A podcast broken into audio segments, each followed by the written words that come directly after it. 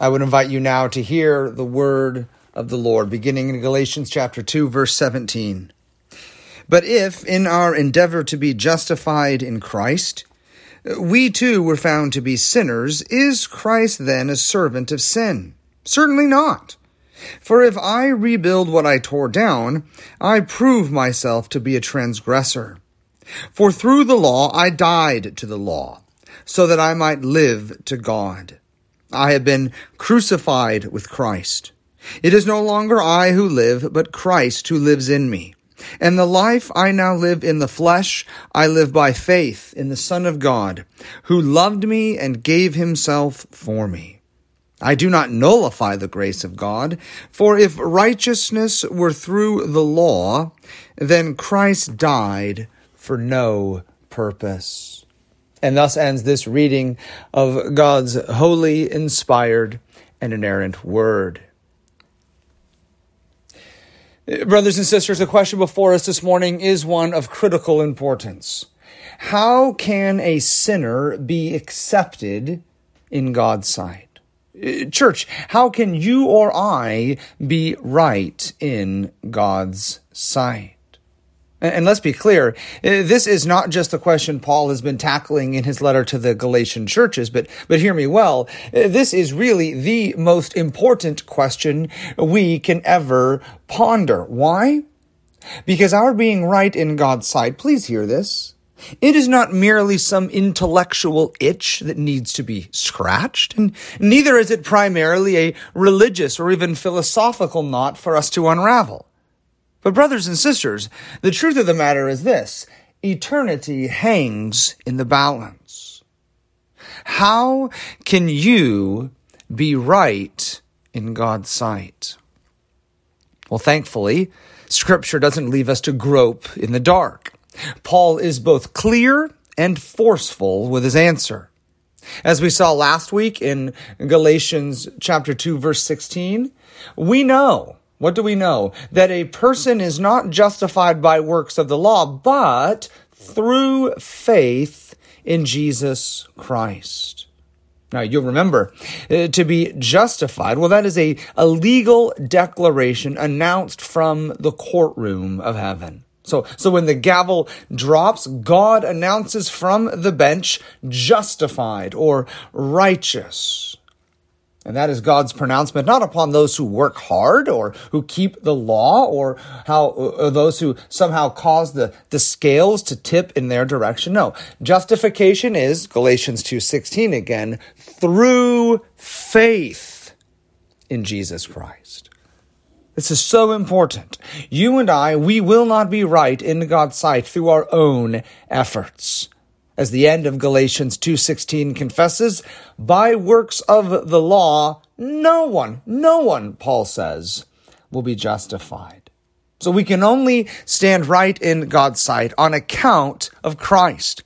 It is His righteousness and His alone that fits us for God's holy presence. And we lay hold of Christ and we lay hold of His righteousness by grace alone through faith alone. This is significant, brothers and sisters. It's weighty, it's critical. It's why John Calvin said justification by faith alone is the hinge upon which everything turns. Martin Luther said something similar. If the doctrine of justification is lost, Luther says, the whole of Christian doctrine is lost. Uh, J.I. Packer articulated it memorably. He said, The doctrine of justification by faith is like Atlas. It bears a world on its shoulders, the entire evangelical knowledge of saving grace. But there is a problem, at least one that is perceived by those whose eyes haven't yet been opened to the grace of the gospel. So, so here's the problem, the danger, the, the charge, and, and you can see it leveled in our passage this morning. The problem with sola gratia and sola fide, grace alone and faith alone, the problem is this. It creates utter lawlessness. At least that was the charge that was leveled against Augustine in the early church. It was the charge leveled against the reformers by the Roman Catholic Church. And it is the same charge that is leveled today against those who are zealous for the gospel of grace.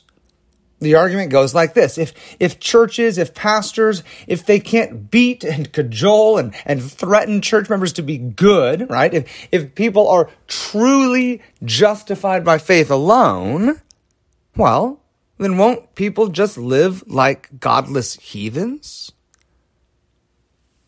Well, church, this has been the charge since the beginning, one that even Paul himself faced. Verses 17 and 18 record, But if, in our endeavor to be justified in Christ, we too were found to be sinners, is Christ then a servant of sin?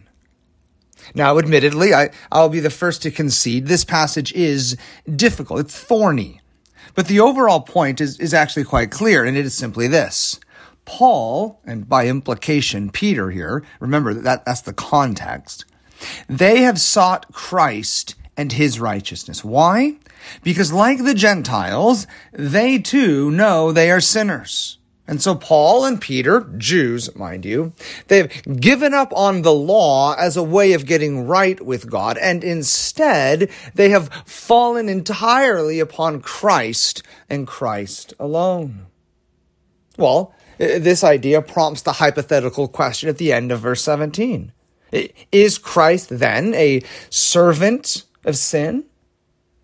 You see, it seems the Judaizers were attacking Paul and his gospel of grace. You find a, a similar sentiment expressed in Romans 6 1. Are we to continue in sin that grace may abound? And just like in Romans 6 1, you get a similar answer here in Galatians 2. Certainly not. Absolutely not. No, no way. Christ being the justifier and sinners being the justified, and all of this solely on account of Christ, that doesn't even for a moment make Christ a servant or promoter of sin. Not at all. Let's be very clear. Christ is the answer, not the problem. Christ is the ointment, not the disease. But again, the, the Judaizers, Uh, they were less than content with Christ. They wanted to chain the Christian to the law of God, something that would keep him in line. But, church, remember, Christ has released us from the shackles of the law. Through the gospel, we've been set free from that stiff straitjacket. And besides, I, I mean, how, how can the law be the answer anyway? How can the law be the remedy to our disease? All the law does, and remember, this has been Paul's point and will remain Paul's point throughout Galatians. All the law does is reveal our need. It doesn't actually solve it.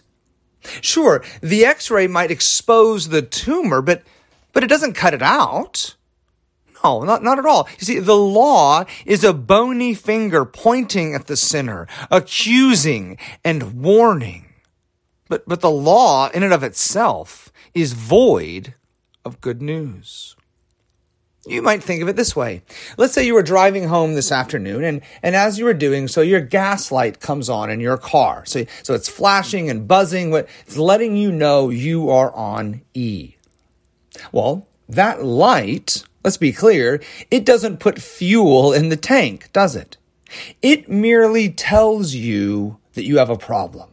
And that's really how the law works. It tells us the standard. It reveals to you and I what holiness and, and what righteousness really looks like. But it doesn't help us achieve that holiness or righteousness. It doesn't offer us grace or, or anything like that. It just flashes and buzzes like our car does when it's on empty, letting us know how empty we are, warning us of our deficiency. Well, it's in that vein that Paul adds in verse 18 For if I rebuild what I tore down, I prove myself to be a transgressor. You see, church, uh, the purpose of the law is to reveal we are sinners in need of Christ. So if Paul, and by implication the, the Christians in Galatia here, if they were to return to the law, to verse 18, rebuild what has been torn down, all that would do is show the need once again they have for Christ. It, it, would be like showing up to the gas pump and instead of putting gas in your car, you just sit there in the stall and bark at the gas light to just turn off. Or you, you get really creative and you, you find some electrical tape and you put it over that pesky light that is bothering you. Or maybe you're a bit more ambitious and so you, you pop the hood and you try and disconnect whatever that little cord is that, that's causing that annoying light to go off. And, and you think to yourself, well, that'll fix it. Well, that might solve one problem, but I assure you it will create many more. The, the Christians in Galatia, and that's the Christians here at Redeeming Grace as well, we must ever breathe this air. You can only be right in God's sight through Christ. To return to the law, even for a moment, and think that keeping it will somehow merit you righteousness before God, brother or sister, that will do you no good. In fact, it will actually do you much harm. It will only squelch your assurance, rob your joy, and eventually damn your soul. And if you were to scratch your head and ask why, the answer is this. All the law will do, dear saint, is tell you that you are a sinner. Instead, please hear this, Christian, you need to remember you are dead to the law. Brothers and sisters, there is an obituary in the paper, and it is yours. It reads, You are dead to the law. That's really what verse 19 is, isn't it? At least the first part. It is your obituary. For through the law, verse 19, I died to the law. Christian, and if you are not a Christian here, this is massively important for you as well. So, so please lend me your ear. The law will never make you right before God. Why? Because the law requires perfect, personal, and perpetual obedience. There is no grace. There is no grading on a curve. If you color outside of the lines just one time and even just a little bit, that's it. You're toast. Which means that for sinners like you and I, all that the law offers is death. And let's be clear, that is exactly what we deserve. And not just death, but really for our sin, we deserve the full weight of the curse of God to fall upon us. So if, if you were to stand before God, he who is utterly perfect and righteous and holy and glorious and wonderful and powerful and, and beautiful, if you were to stand before him on your own two feet, resume in hand, know this. You would immediately be cast from his blessed presence into the pit of hell, where you'd suffer the righteous judgment for your sin. That, my friends, is what the law demands. But here is the good news now. The good news is this the penalty of the law, this good and right and just penalty of the law for lawbreakers like you and I, it has already been meted out. Right? So the hammer of God's judgment for sin, it has already pounded the sinner. And that happened when God unsheathed his sword and plunged that sword deep into the soul of his son as he hung there on the cross. We'll see Paul flesh this out further in Galatians 3, but it bears hearing and, and believing and rejoicing in even now. Christ was made sin for us. Christ was cursed of God for us. As our substitute, he stood in our place and received the full measure of wrath you and I deserve for our sin. So please hear this, Christian. Because Christ was cursed of God, right? Because the penalty of the law has already fallen upon Christ for you, now, now the law has nothing to say to you. The law is a covenant of works, the law that demands your perfection. the law that thunders over you, the law that condemns and threatens and accuses, you are dead to it. You've been set free from its power and its authority.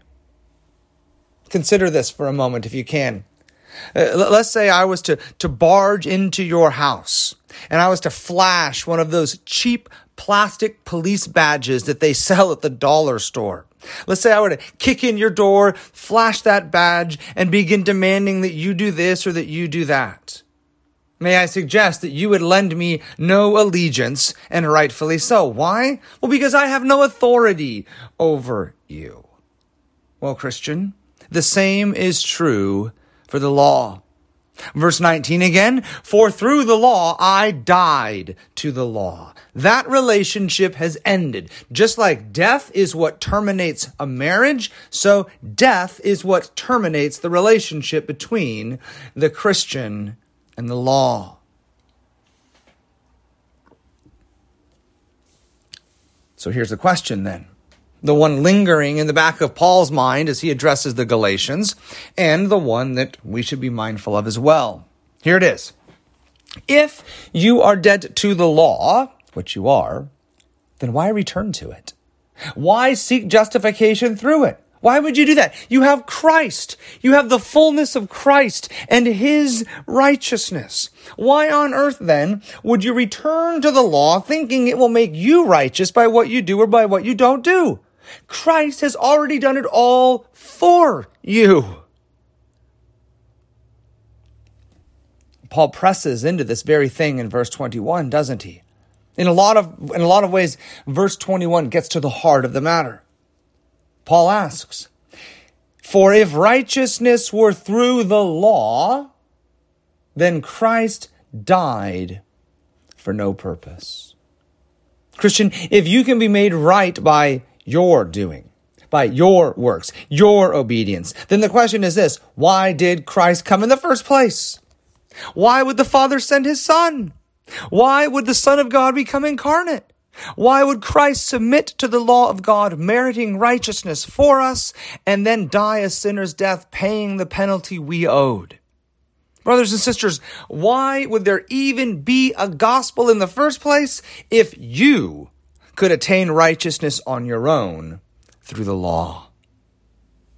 I should add, this is really what makes legalism and so many versions of the Christian life not just not helpful, but also downright ugly. They make it as if Christ died in vain. They, they act as if Christ died for no purpose. And Calvin, he pounces on this same idea.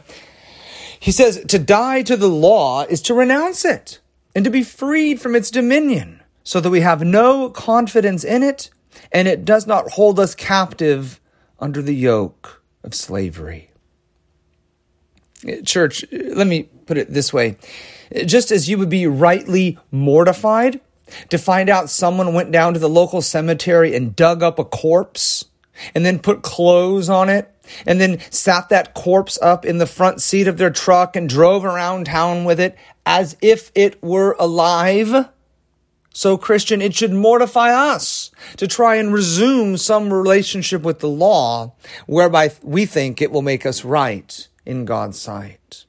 To do so is a great affront to Christ. To do so would be to, to resurrect the law, which has died, and to do so would be to kill Christ, who has been raised to everlasting life. But please notice, the morning paper has more than just an obituary in it. There's also a birth announcement.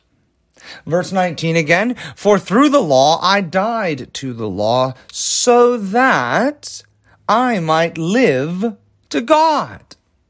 Redeeming grace, don't miss this. This is a death, yes, but one that leads to new life. Sure, there is a grave, but there is also a resurrection. Now, to be clear, this new life is the new life of regeneration. This is what God does through the gospel. God the Father, by his Holy Spirit, he opens the eyes of the sinner.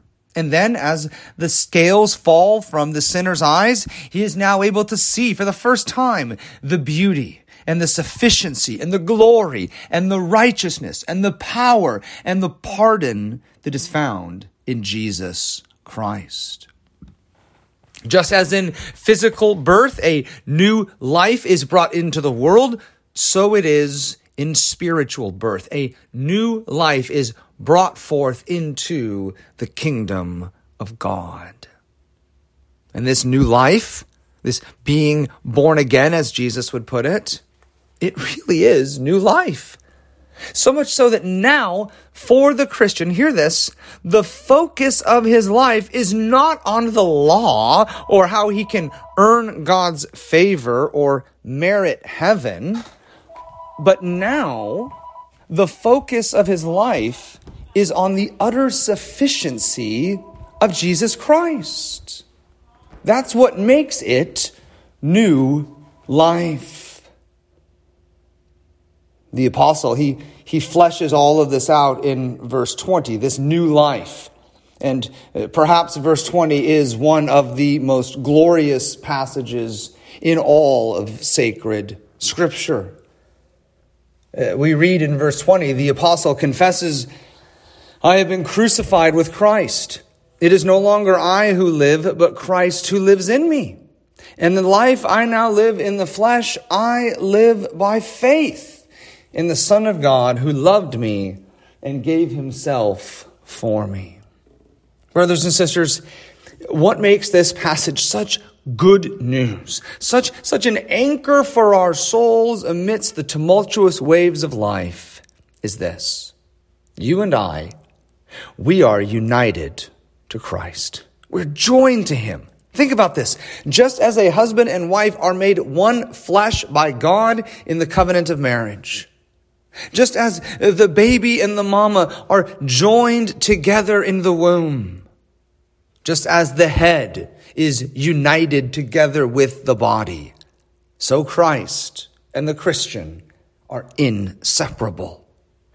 That's how and why Paul can speak of dying with Christ and living with Christ. Because the Lord Jesus and the Christian, they are wed together by the glue of the gospel. Perhaps we can go at this from a different angle. When you look at the cross of Christ, you should see at least three things nailed to that cross. The first, of course, is Christ himself, right? You, you see him there on the cross. The spikes that pierced our Savior's hands and feet, they fix him to that cursed cross. Most gloriously, perhaps, you should see that your sins are also nailed to that cross. Colossians 2, verses 13 and 14 record, And you, who were dead in your trespasses and the uncircumcision of your flesh, God made alive together with him, having forgiven us all our trespasses by canceling, we are told, the record of debt that stood against us with its legal demands. This, verse 14, he set aside, nailing it to the cross.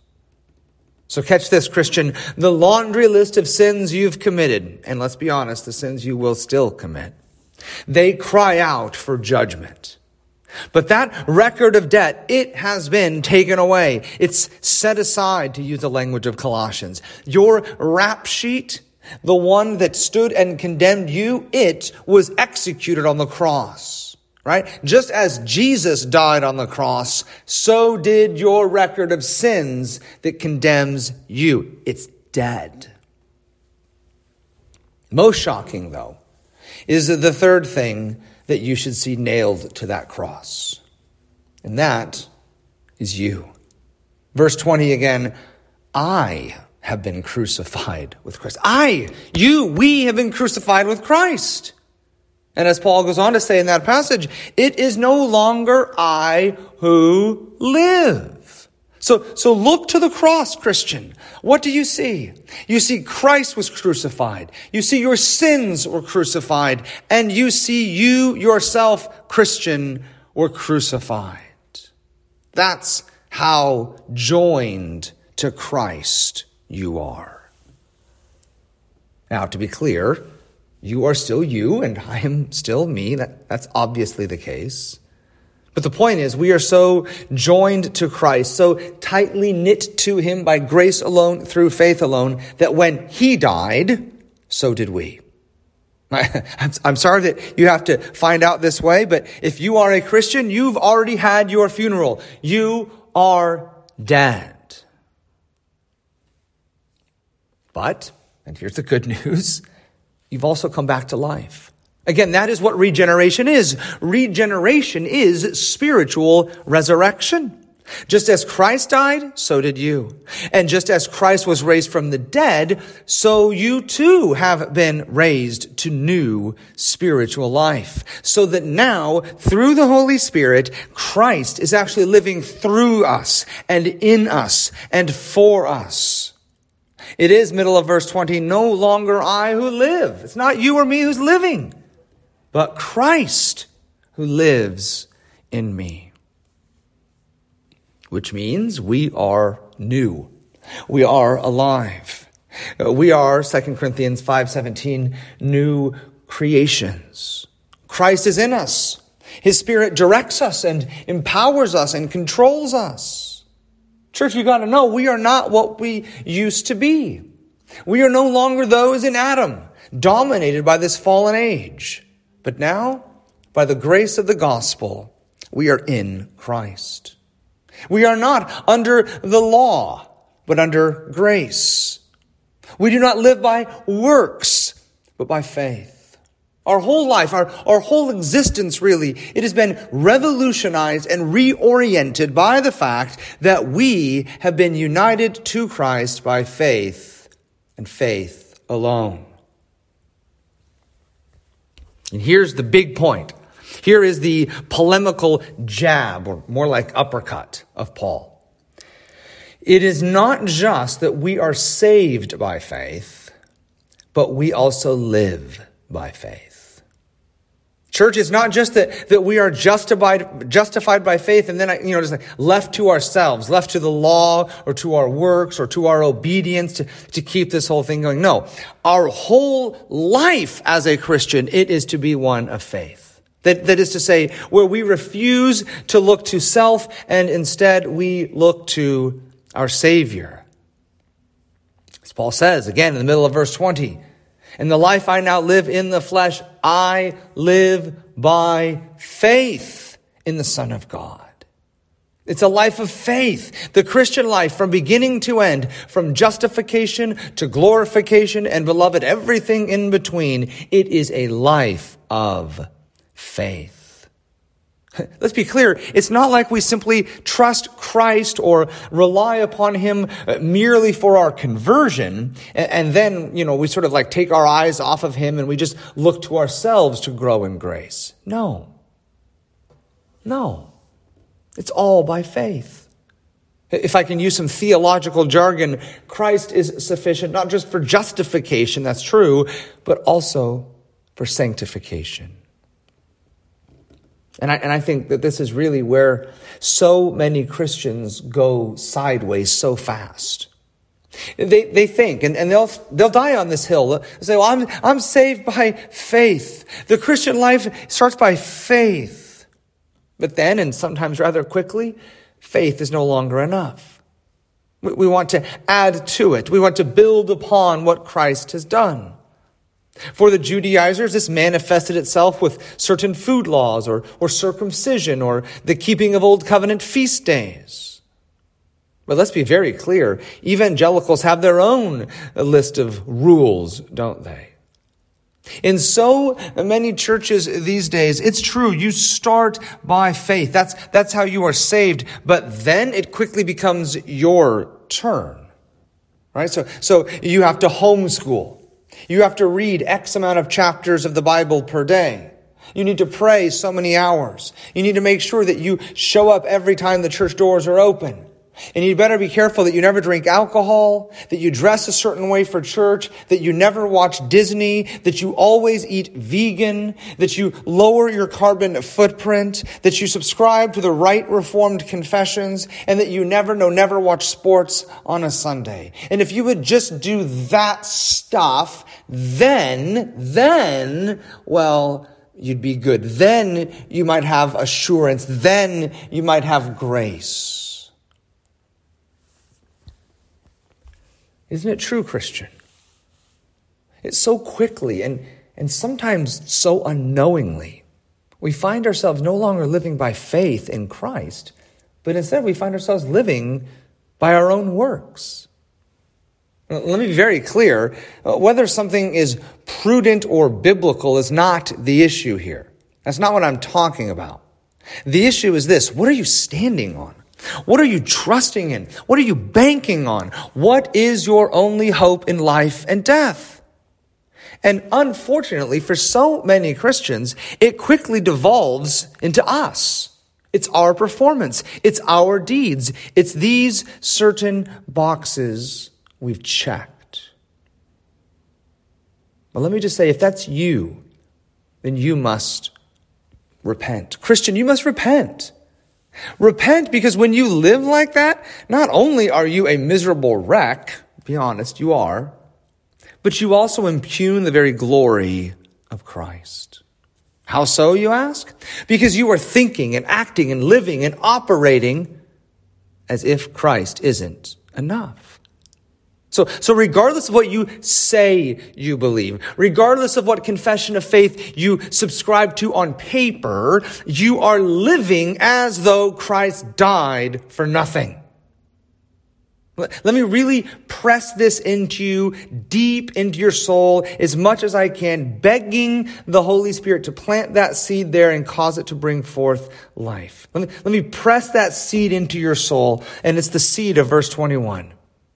If righteousness were through the law, if that were the case, then, verse 21, Christ died for no purpose. In other words, if you could do it yourself, if you could get or merit or attain or earn righteousness through you, through your doing, then all Christ did was nothing but an exercise in futility. I hope you see then, Christian, how massive all this is. How it lifts a heavy burden from your soul. How it puts your eyes on Christ. How it exalts Him. How it engenders faith in you. I trust that you can see and feel and experience how the good news of Christ causes your soul to sing. And, church, that is because the good news of the gospel is simply this Christ has done for you what you could never do for yourself. Well, let me conclude then uh, by returning to that initial question I asked, that most important question. Redeeming grace. How can a sinner be accepted in God's sight? How can you and I be right in God's sight? And what we must see, what the gospel opens our eyes to see is this. The law can't do it. You can't do it. Your attitudes and actions can't do it. Your discipline and devotion can't do it. Your feelings and fidelity can't do it. Nothing you ever do or don't do is enough. Only Christ can do it. Only Christ is enough. And Christ is what is offered to us in the gospel. So trust Him.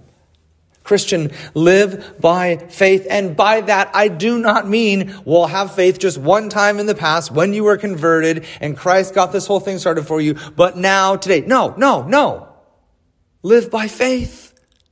Middle of verse 20 again, the life I now live in the flesh, I live by faith in the Son of God. Right now, in this moment, trust Christ afresh. And then do the same thing tomorrow, and then the next day, and then next week, and next month, and next year, and next decade. Live by faith, resting in and relying upon the Son of God who loved you and gave himself for you. Our Father, we pray that you would show us that Christ is sufficient for us. Open our eyes to him that our souls might love him and find joy in him and rest in him. We pray these things in his name. Amen.